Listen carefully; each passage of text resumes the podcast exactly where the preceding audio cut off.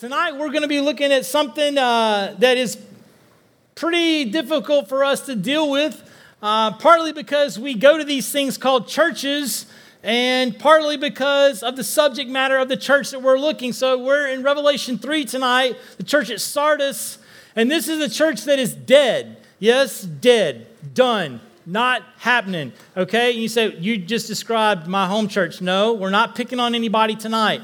That is not your home church. That is not your grandparents' church. That's not the church that's boarded up. That is not where it's at. This is spiritually dead. This is a church that has ceased to exist spiritually. And God is giving them one more chance for repentance. And I, I, talked about this with our leadership team this evening at five o'clock. I said, you know, what's continually evident to me in the book of Revelation is that John keeps communicating to us as a church through these letters to the churches that God is continually giving opportunities for repentance. And if you've been with us for a couple of weeks, We've talked a lot about repentance. We've talked about struggles that we have, and we asked that you write that down on a sticky note and put it in your Bible, and so that you would wrap those struggles in God's Word, and that God's Word would have power over those struggles. And so we believe in God's Word. We believe that He has power over death and the grave, and we believe that His Word is powerful enough to conquer those struggles. And then last week, we entered into fight clubs with each other. We're going to fight Satan, we're going to punch him in the mouth, and I hope that you felt some of those those blows this week as Satan, he got a little, he got a little uppercut, maybe a little dot in the eye, maybe a little knee to the groin, however you had to go down. Just we hope you entered a fight club with somebody last week where you texted them something very personal about what you struggle with. It could have been pornography, it could have been pride, it could have been arrogance, whatever it was. You texted that to a significant friend, a person that you trust, and you entered into a fight club with them where they are fighting with you through word, power, prayer, and deed that they are fighting with you to win the battle over sin, death, and the grave because we know who holds the keys. We just got to help him unlock the goodness that he gives us to glory for him. And so I hope that you're with us tonight and you're ready to see what God is going to do this evening through the church at Sardis, through chapter 3 as we begin that tonight. I've never been more terrified in all my life than when I woke up in India. And I don't mean short for Indiana, I mean India, the country. So there I was. That's how any good story should start. If you're not a good uh, storyteller, you should start every story with, So there I was. So there I was on a train in India. We're going from the middle part of the country to the southern portion of the country to do some missionary work. I, yes, I was on a mission trip to India. I'm a, very unique person in India in that I'm about 6'3, 6'4, 210 pounds, and I am as white as a ghost. You can see by my legs here. Hope I'm not blinding any of you with the contrast between light and dark there. So if you are, just close your eyes. I'll know that you're not sleeping, and I'll just know that you know you have some retinal distortion because of the brightness of my white legs.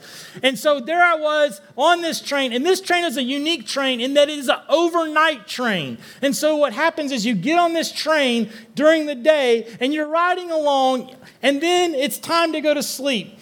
And the guy comes around and he gives you sheets and a blanket, and your little bench that you're turned on, it just folds down and you go to sleep. I was like, this sounds nice.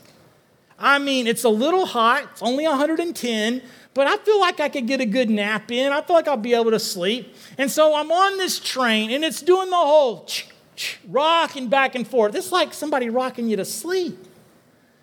And so it doesn't take me long. I have the uncanny ability. Some of you possess this, and I want you to not take it for granted. You have the uncanny ability that you can fall asleep just about anywhere as long as you can close your eyes. Anybody? Yes, amen, all over the house. You're like, I, I tell you what, math 240, boom, I'm out. Chemistry, boom, I'm out. Any type of FYE class, if the professor will just turn around and write on the board, boom, I'm out. All right? My girlfriend starts talking to me ad nauseum in Chili's, and if I don't watch myself, boom, I'm out. All right? So, you know, movies that you find boring, you're like, I'm just gonna. Uh, so there I am, and I'm sleeping. I'm all cuddled up. I got my pillow. I'm sleeping on this train. I feel good. I'm probably about two hours into a pretty blissful sleep and you, you you never been there before you know? I've never been to india before. I've never really ridden a lot of trains besides the ones at the zoo with my little girls you know? So i've never done that a whole lot. Maybe an amtrak here or there maybe a t in boston things like that. But i've never ridden like on a passenger train. Like i've never been on amtrak before. And i've definitely never been on india amtrak overnight. And so i'm lying there and i'm dead asleep. I'm talking you know, like your grandpa after Thanksgiving dinner, I'm sawing some logs, probably. I mean, I'm way deep in sleep. And then the most terrifying thing that I think has ever happened to me while I was asleep happened. It literally caused me to jump up and I screamed like a schoolgirl. What I screamed, I don't want to repeat. This is the house of the Lord. But I asked the Lord to come quickly and take me home, with a few other words included, because I was so deathly afraid.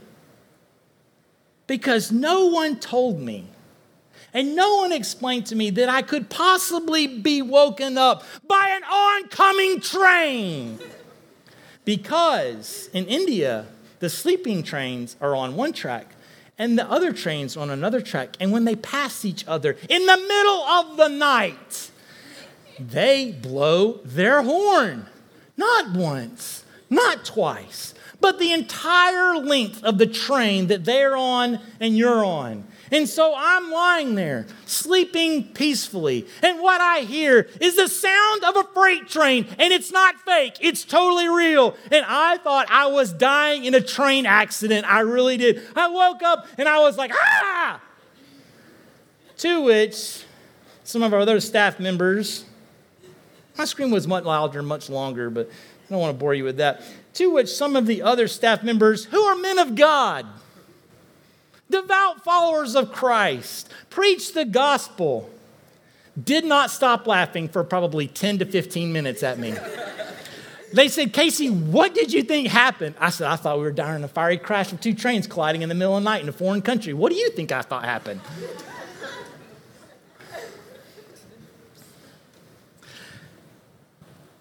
I would love to tell you that at that point, I took my pretty little head and I laid it down on my pretty little pillow and I went back to sleep.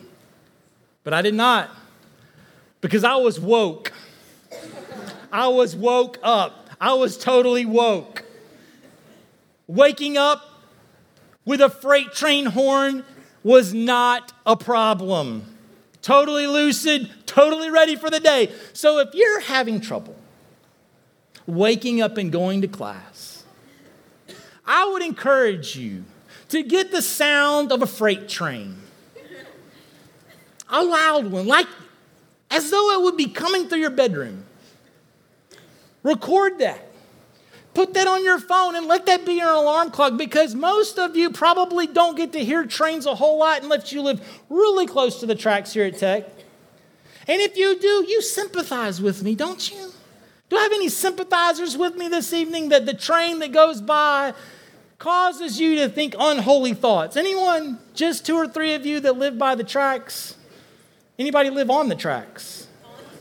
Underneath the tracks? Nope, just two of you. Okay, great. Thank you. Thank you. Thank you. Thank you.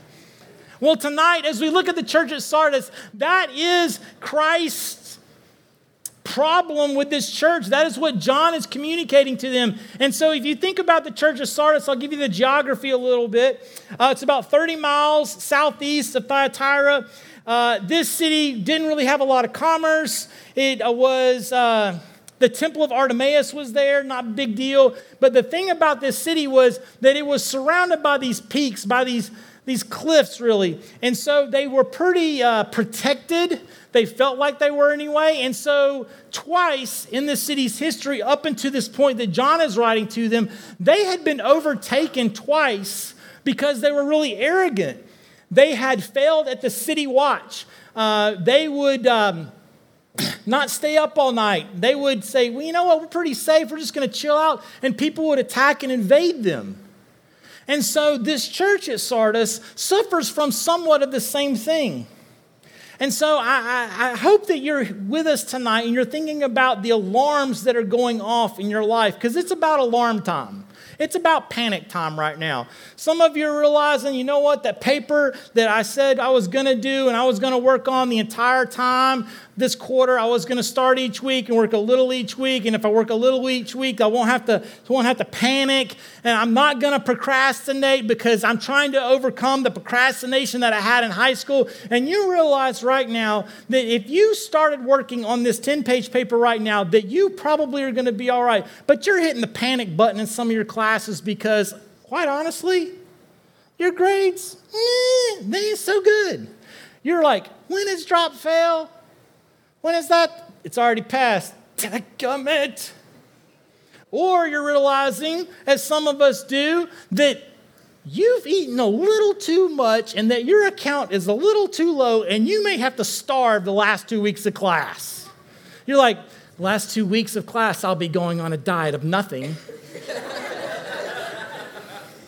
I'm currently calculating all the free meals that are here at school, and I'm appreciating the BCM Dollar Lunch, the Wesley Foundation, the Student Center for the Blind, and all the free lunches here in town um, because I'm going to need a free meal every now and then because I have no money, because I have eaten like a king, and now I eat like a pauper. It is, woe am I. And so the alarms are going off. So, what do we do when the alarms of life are going off?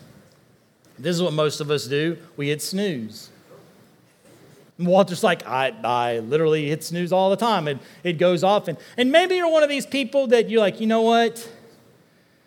You have good intentions. These are the people that they set their alarm an hour before class time. They want to get up, eat a healthy breakfast, do their time with the Lord. They want to be uh, very studious. They want to, to have this time with the Lord, eat that good meal, you know, maybe check the news, maybe check a little Instagram. They want to be productive with their morning and they go to class and they feel they're the people that sit down and they've got their cup of coffee and they've got their maybe little scone or whatever wrapped up real neat and nice and they're just enjoying the day and you look at them and you go, Gosh darn it, I wish I was like that.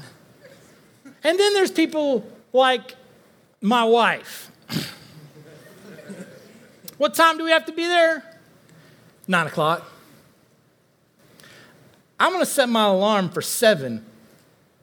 That's good. That's like two hours earlier. I mean, you're going to have a productive morning. Sure, yeah, yeah. Seven o'clock rolls alarm, alarm goes off.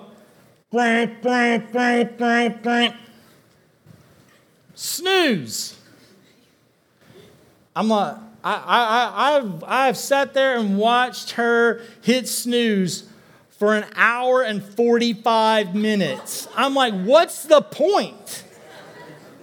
And then she gets upset with me when I go over and I turn it off because I'm tired of hearing it go off every five to 10 minutes. I'm like, She's like, Will you wake me up? I'm like, What? I don't. Hasn't this device been doing this? And you're the person that it goes off, and you give yourself literally five minutes to eat, let's not call it bathing because it's like a spritz at this point. You know, it's like I spritzed myself with something that I think smells reasonably attractive. I smelled my clothes, they smelled clean, and I ran out the door. And you realize it's for girls, it's ball cap, sweatshirt, shorts, and if they if they just remember, they put on tennis shoes, but sometimes it's flip flops. And they're like, I don't, are these shower shoes again? you know? And for the boys, they just put on the jeans, they put the belt buckle on, they put the shirt and the ball cap on, and they roll in there and they realize, you know what? I didn't brush my teeth. Probably better not talk to any girls today.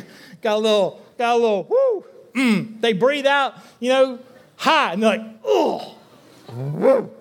if you smell your own breath, imagine what's happening to the rest of us.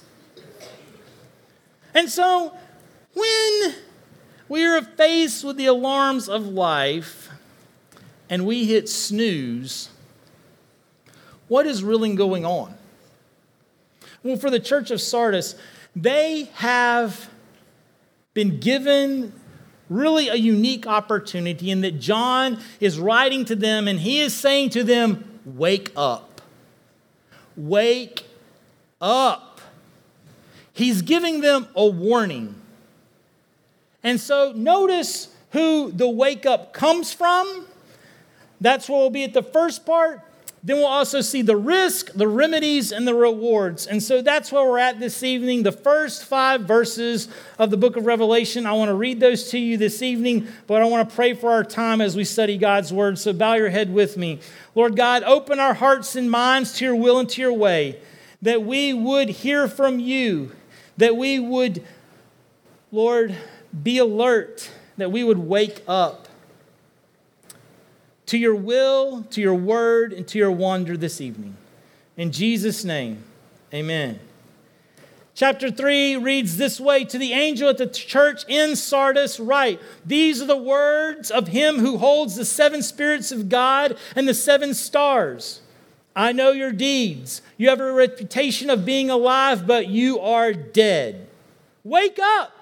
Strengthen what remains and about to die, for I have not found your deeds complete in the sight of my God. Remember, therefore, what you have received and heard, obey it and repent. But if you do not wake up, I will come like a thief, and you will not know at what time I come. You have a few people in Sardis who have not soiled their clothes. They will walk with me dressed in white, for they are worthy. He who overcomes will, like them, be dressed in white. I will never blot out his name from the book of life, but will acknowledge his name before my Father and his angels. He who has an ear, let him hear what the Spirit says to the churches. Look at who is waking them up. If you look at the description of Christ, as we have seen in each one of these churches, notice how Christ is described in verse 1. These are the words of him who holds the seven spirits of God and the seven stars. The seven spirits are not seven independent spirits here at this point. Seven is the number of completion, and so it is saying the complete Holy Spirit has infused this church. This is a body of believers. They are complete the seven spirits of God and the seven stars, the seven stars that we saw in chapter one, those are the seven elders. Those are the angels of the church, the people that are really committed to God.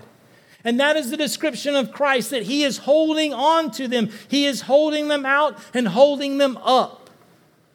And for you and I, that should give us great comfort that even in a church that is dead, God is actively working in that church. He is actively holding them, pursuing them, and helping them. And so, for you and I, when we often feel as though we have walked away from Christ, that we don't have an opportunity or a point or a purpose that God is giving us right this moment, you may say, Well, you know what? I feel like God is far away from me, and it's really you that are far away from God. Or you feel like it's just a time in your life where God's really silent Know that He is holding on to you. He is holding on to His Holy Spirit being invested in your life and speaking into your life. And He is also helping you in this difficult time. It may be a time in your life where it was really, really difficult at home. It was really, really difficult at work. Wherever it was, know that God was holding on to you through the power of Holy Spirit and through His Spirit of the elders and the saints that worked in your life. That's probably when you sought godly counsel. That's probably when you asked mom, dad, grandma, grandpa, what should I do? And they said, Seek the Lord. Because if you seek him, the word tells us that we will find him.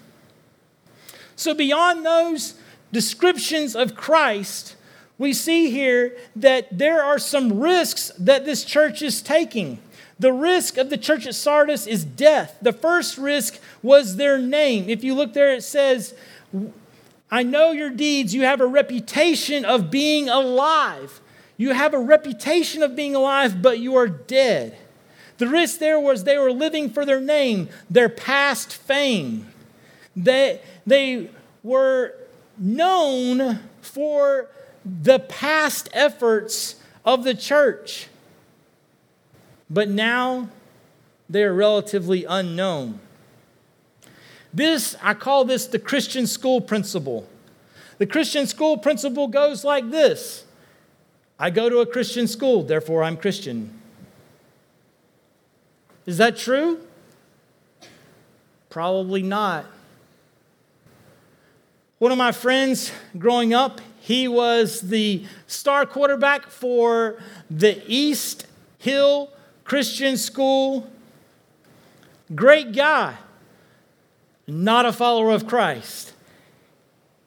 He went on to be the backup quarterback at Florida State University and got his college degree, but you would never call him a follower of Christ, not by either what he professed or by what he lived. And I always thought it was ironic because at graduation day, he received the Christ like Character Award for East Hill Christian School, to which he was very grateful and he accepted it. But I asked him, How did you get that award? He goes, Well, I threw the most touchdowns in school history. I said, But it's for Christian character. He goes, Yeah, I know. I said, So how do touchdowns equate to Christian character? He goes, I don't know. I didn't give myself the award. But oftentimes, name, past history, for some reason, trumps the present. Our past history is gone. For some of us in this room, we're glad. We're like, thank you, Jesus, because the past is in the past, and hopefully I will never repeat it. But some of us, we're living off our past. The second thing that this church is risking was their deeds. It says, I know your deeds. I know what you've been doing. And you have this reputation for being alive, but you're dead. Their deeds, it says, were, if you look on down, it says, I have not found, or for I have not found your deeds complete in the sight of my God. Their deeds were incomplete. They had no plan, they had no purpose. They were just doing life for life's sake. Some churches just do church for church's sake, and that's where Sardis was. It is like running without a plan. I'm going to run a marathon. Couch to 5K. That's pretty common these days. Couch to 5K. And for most of us, that starts with us running from the couch to the refrigerator and back. And that wind sprint alone can kill a person, especially if you don't have shoes on and you slip on the tile and take a plunge towards the couch. If you land it wrong, you could really hurt yourself on the coffee table. Not that I would know that. Just heard. But if you say you want to run a marathon, and you just take off running one morning, 26.1 miles, just because you know what, that's the distance that you must accomplish to achieve a marathon, you will find yourself very close to Monroe and very, very tired. You need a plan, you need a purpose. And so, for us, if we want to conquer this idea of dying, we have to have a plan. Two, two types of Christians come to mind for me. I, I wrote down common Christians and carnal Christians. Common Christians, their deeds are like this they profess Christ but have not accepted Christ for salvation. So, really, what you have is no growth and no groaning for the Lord. This is the idea of lost potential, really. And so, they are Christian mainly like Christian schoolboy, they are Christian just in name.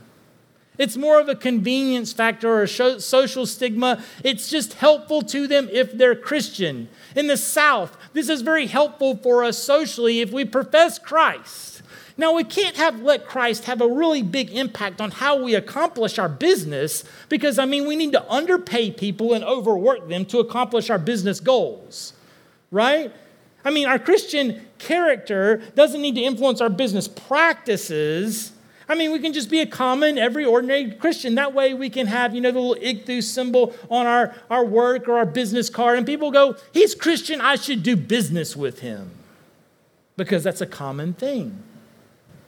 And that is what John is saying here about this church that it's full of common Christians. And it's also full of carnal Christians, those who have had the Holy Spirit work in their life, but they have not yielded to the Holy Spirit. And we know these people, we've seen this. They pursue hell more than heaven. They say, I follow the Lord, but I like hellish things, which doesn't really make a whole lot of sense. I love the Lord, but I love all these carnal things much more because I participate in them on the reg. Correct? So the carnal Christian living under their own power, not under the power of the Holy Spirit, using their freedom for folly, for foolishness, the Bible says, instead of faith. But Christ, thank the Lord, does not leave Sardis there, as he does not leave you and I there. Christ does not leave them risking death, he offers them a remedy. As the alarm goes off in verse 2, he says, Wake up! Freight train, here it comes, smacking us between the eyes. He's going to give us five remedies, five remedies that will help us not risk death. Verse 3 Wake up, strengthen what remains and is about to die, for I have not found your deeds complete in the sight of God. Remember, therefore, what you have received and heard, obey it and repent. The first remedy is wake up. The first remedy is realize, wake up to what the text says. Pay attention. Number one rule in class go to class. Yoicks. Number one rule in college go to class. If you get there, you've accomplished much more than most people in college. Have you ever noticed, probably first or second day, there's like 100 people. Into the quarter, there's 10. Or on test day, the class size doubles. And you're like, where have all these people been? What do they know that I don't know? I can tell you what they know that you don't know nothing. You know much more than they do.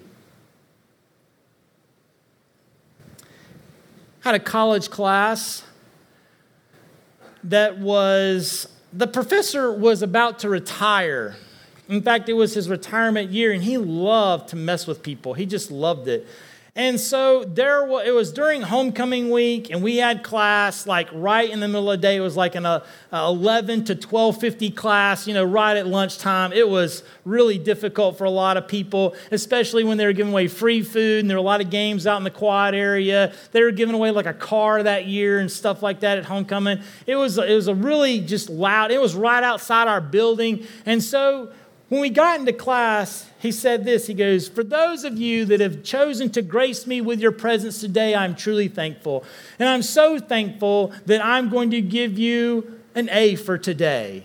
And I'm like, But we don't have anything today. It's just a regular class day. Syllabus says that we're supposed to be here, we're having class. He goes, In fact, you know what?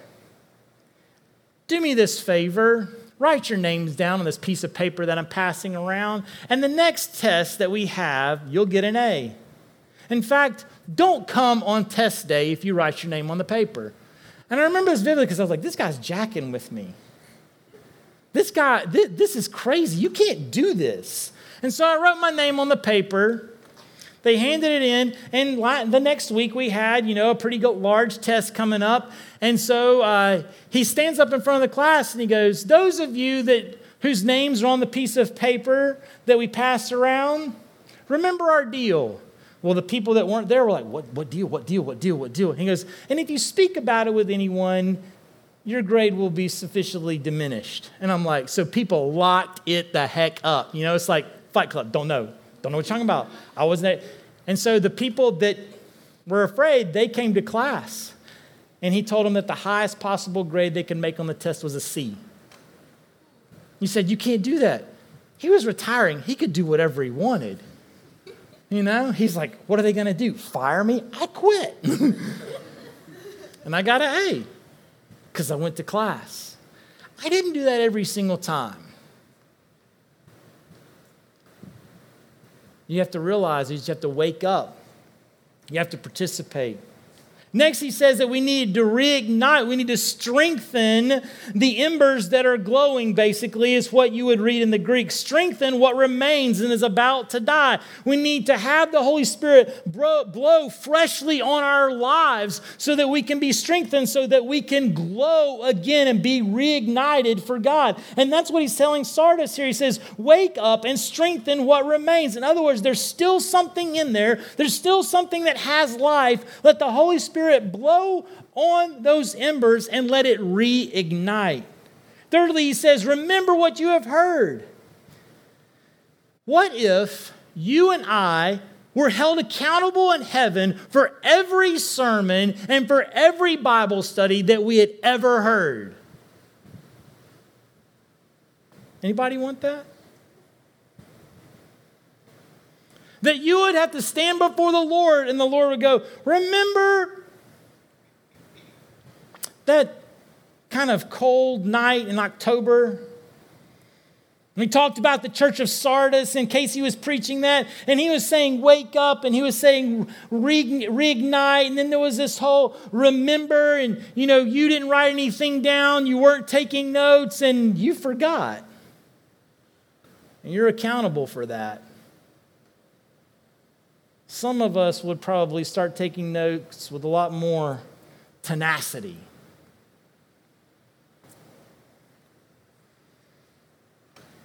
Are you accountable for every word that you hear from the Word of God?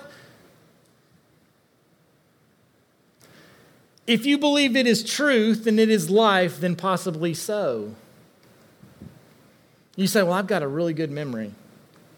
Awesome. Remember what you have heard. And they had heard the gospel. And they're supposed to remember who they are and what the gospel means to them. Fourth, we need to respect. We need to have respect for it. Respect for God's word, respect for what God is doing. We need to, and you know what it says, after it says they received it and heard it, they obey it. They live it. Because if we don't live it, then we might not believe it. And then, lastly, and probably most importantly for the book of Revelation and for Sardis, the church, and even for us tonight, is repent. Confess to God, confess to each other. And we've done this over the past couple of weeks. But have we gotten right with man? Most of us, probably over the last two weeks, our relationship with God, we have gotten right with God. We have said, God, I'm struggling with this. I'm suffering with this, this sin that has ensnared me, entangled me, that's holding me down. Lord God, I repent of that. I confess of that. I don't want to do that anymore. I want help with that. I want the hurting to stop and I want the healing to begin. But for some of us here tonight, there is enmity between even people in this room. That means I don't like you and you don't like me because of something I said, did, or you thought I did. How can we ask for healing?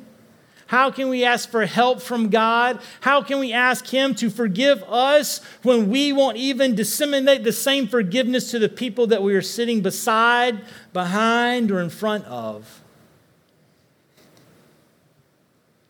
I think it is important for us as a church, as a body of Christ, to recognize that when we repent and we confess to God and we speak life uh, to each other, that our relationship with each other needs to be one of brotherhood. All five of these remedies are necessary for revival. You say, well, Casey, I don't really, you know, revival, that's something that's held in a tent in my grandmother's church where a guy yells a lot and there's a, you know, a guy that sings and he's kind of, you know, big and wears a tie and he sweats a lot. And that's just, I mean, I'm not down for that. But do you want revival and renewal in your life? Do you want revival and renewal and, and a right spirit with God in your friend's life? If you do, all five are necessary. But the problem for most of us is we do not desire revival as much as we desire revelry. We want the party, forget the promise. Lastly, there's the reward in verses 4 and 5. Yet you have a few people in Sardis who have not spoiled their clothes or soiled their clothes. They walk with me dressed in white, for they are worthy. He who overcomes will, like them, be dressed in white. I will not blot out his name from the book of life, but will acknowledge his name before my Father and his angels. He who has an ear, let him hear what the Spirit says to the churches. The reward for those who wake up and get the remedies is that they would be clothed in a white robe. You say, well, Casey, I've got some good clothes and I don't like robes. Okay, that is not what it means. It means that they will not be soiled, that they will be pure and righteous before the Lord, that He would see them as worthy because they have participated in these five remedies. Next, he says there would be a certainty. The reward of Christ would be that their names would be written down in heaven's roster. No erases, no takebacks. You see, for history's sake and for the, the, the, the, town's sake, they would take, when you were born, they would write your name down in the town ledger. It was mean you were born as a citizen there, and they would write your name down. And your name would stay there until you breathed your last breath. And then when you breathed your last breath and they put you in the ground, they would erase your name because you were no longer a citizen there. And what he is telling these people at Sardis, to which there has been a lot of death, he's saying, We're going to write your name down in the, in the book of life. And no one will ever erase it. No one will ever be able to take it out. It will not happen because he who holds the keys to death and Hades is the one that is writing it down because he holds you in his hand if you love him and follow him. The last thing is, he will confess in verse 5, he will say to God, he will declare to God and to all of heaven that you belong in heaven, that you're a citizen there. Basically, he was saying that you are approved, that he approves of you being in heaven. And so for us tonight, the point to ponder, the thing for us to think about is what is keeping you and I from waking up? Why do we keep hitting snooze in our walk with the Lord? What are we afraid of will happen? Why do we keep hitting snooze and delaying and delaying and delaying and delaying, waking up to what God's word says, to what his will requires, and to the wonder that is God Almighty? Why do we keep hitting snooze.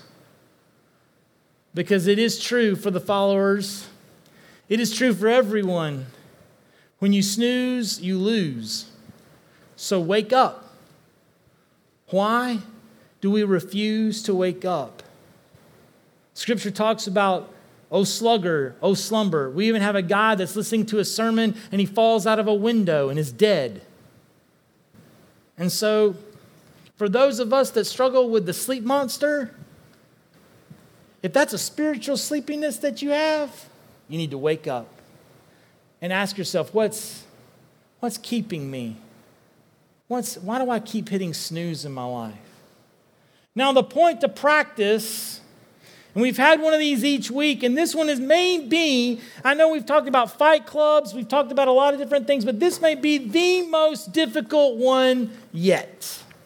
If you want to practice a spiritual discipline, if you want to have an opportunity for God to work in your life, this point of practice, you don't have to write anything down. You don't have to tell anyone something you're struggling with, but what you do have to do is you got to get out your phone, you got to set an alarm. Now, there's the big boy way. Uh, let's just call it the little boy way.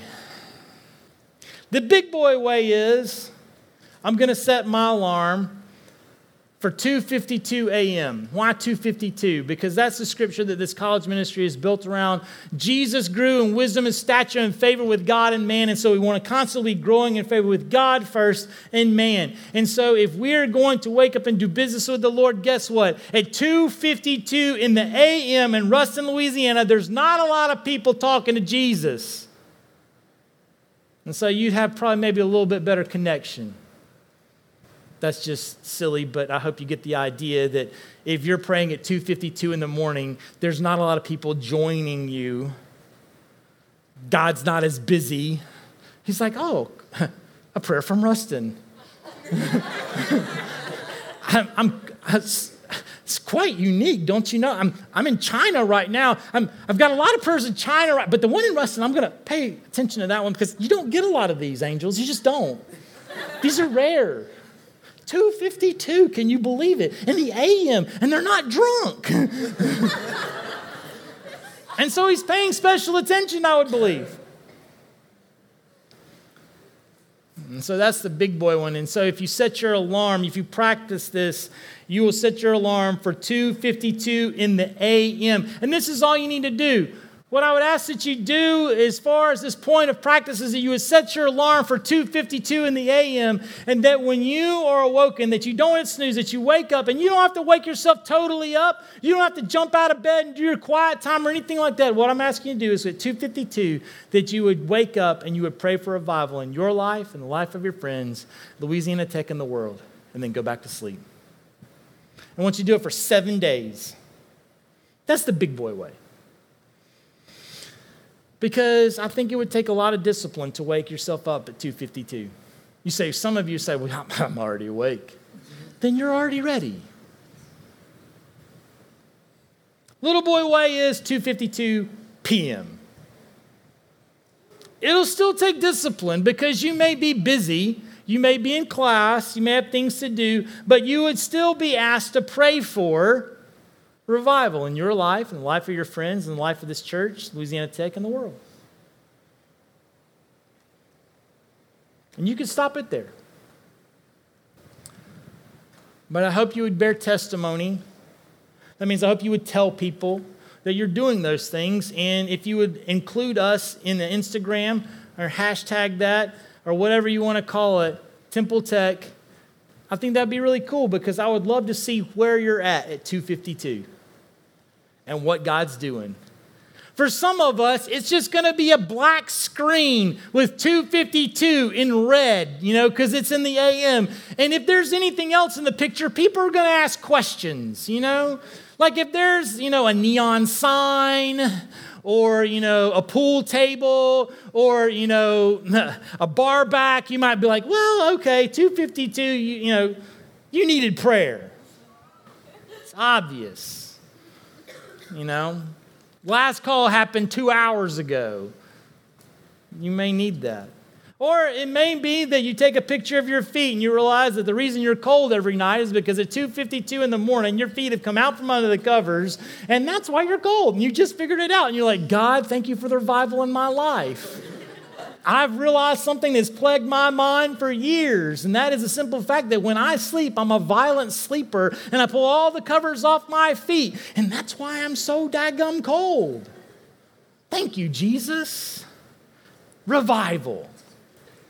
In my life, and in my friend's life, because I won't be so grumpy when I talk to them because I've had a good night's sleep. what are you willing to do at 252? Well, if you choose to set that alarm, let us know. We'd love to share in that testimony with you. You say, well, Casey, I don't like 252 in the morning at all. Here's some of the things you've probably been doing at 252 in the morning. Netflix.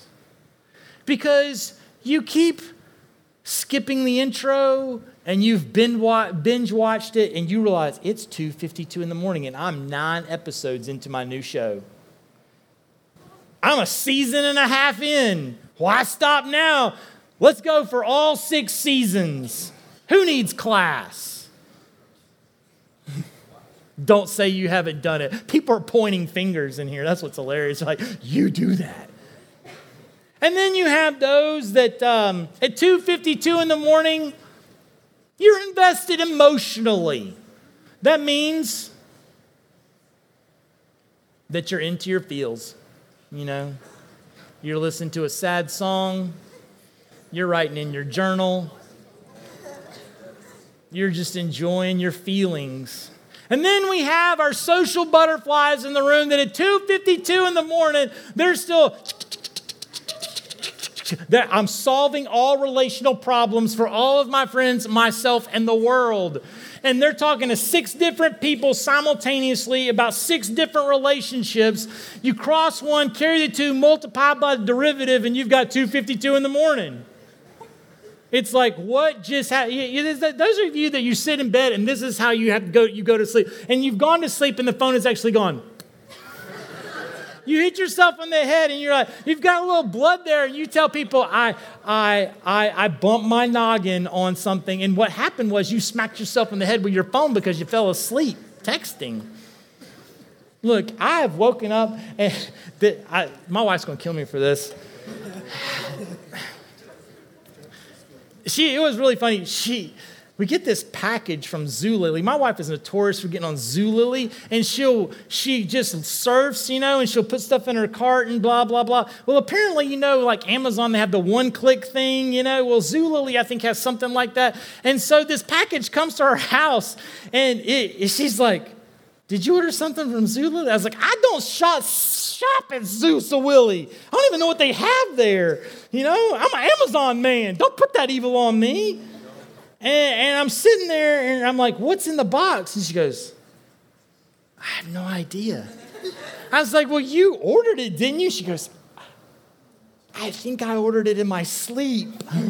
I said, what? She goes, I think I ordered this in my sleep. I was like, well, let's see what it is. She opens it up, and it is like this sweater thing that you wear but it has like a long it's like a cape. It has a long train on it but it doesn't it doesn't come around like something like a coat. It's like on the front side it's up to your waist and on the back side it goes all the way to the floor. And it was this is what was funny. She goes i said so did you order this? She goes and it was like mustard brown or yellow or something. I was like did you order this? She goes i, I really do think i ordered it in my sleep I said, what, Why do you think that? She goes, Because it's a triple extra large.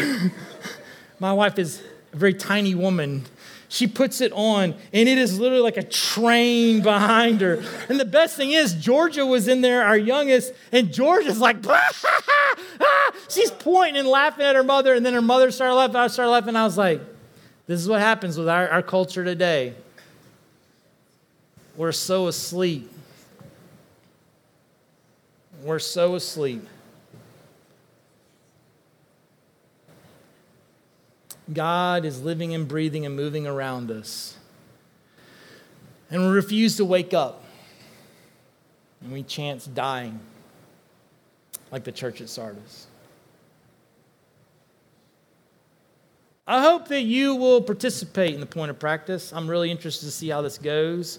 I'm setting my alarm for 2:52 in the a.m. because I woke up this morning put on my big boy pants. Yes, they are basketball shorts, and I put on a hoodie and I was like, "You know what? I'm ready to preach the gospel and if a basketball game breaks out, I'm ready." Praise the Lord. Hallelujah. And so uh, tonight I hope that you are ready to see God work in your life, in the lives of your friends lives of people at Louisiana Tech and the world. Because revival will come if we wake up. I'm going to pray for you, and then we have a few announcements. Let's just quiet our hearts and minds this evening and ask God to point out things that we hit snooze on.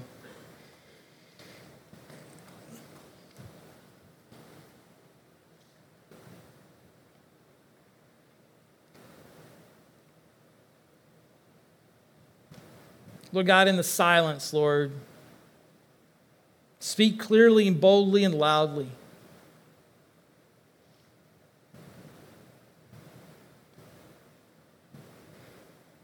Lord, let us hear you. Let us hear the warning. Let us hear the alarm. Because, Lord, we don't want to die without you. And so, Lord, if we're a carnal, carnal person that we do not desire your spirit or your will or your way, Lord, convict us of that this evening, Lord. Reach into the depths of our heart and rattle us. Shake us, O oh Lord, that we would know that we need you. Lord, let us seek you out. And Lord, if we're, we're a common Christian, Lord, that, Lord, you're just really not a priority.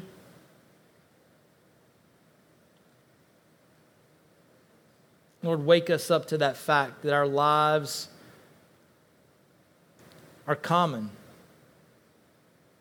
That you have not yet uniquely spoken into our life, and we are not relying on your power, that we are trying to live this life on this earth under the power of our own spirit instead of the power of your Holy Spirit.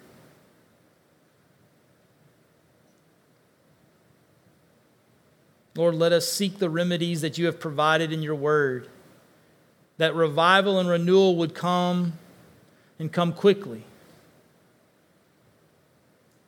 Lord, let us not only ponder these things, let not just think about these things, but Lord, let us put into practice the words that are mentioned here tonight in your letter to the church at Sardis. Lord, we ask all these things in your precious and holy name because, Lord, we desire to be your people. In Jesus' name, amen.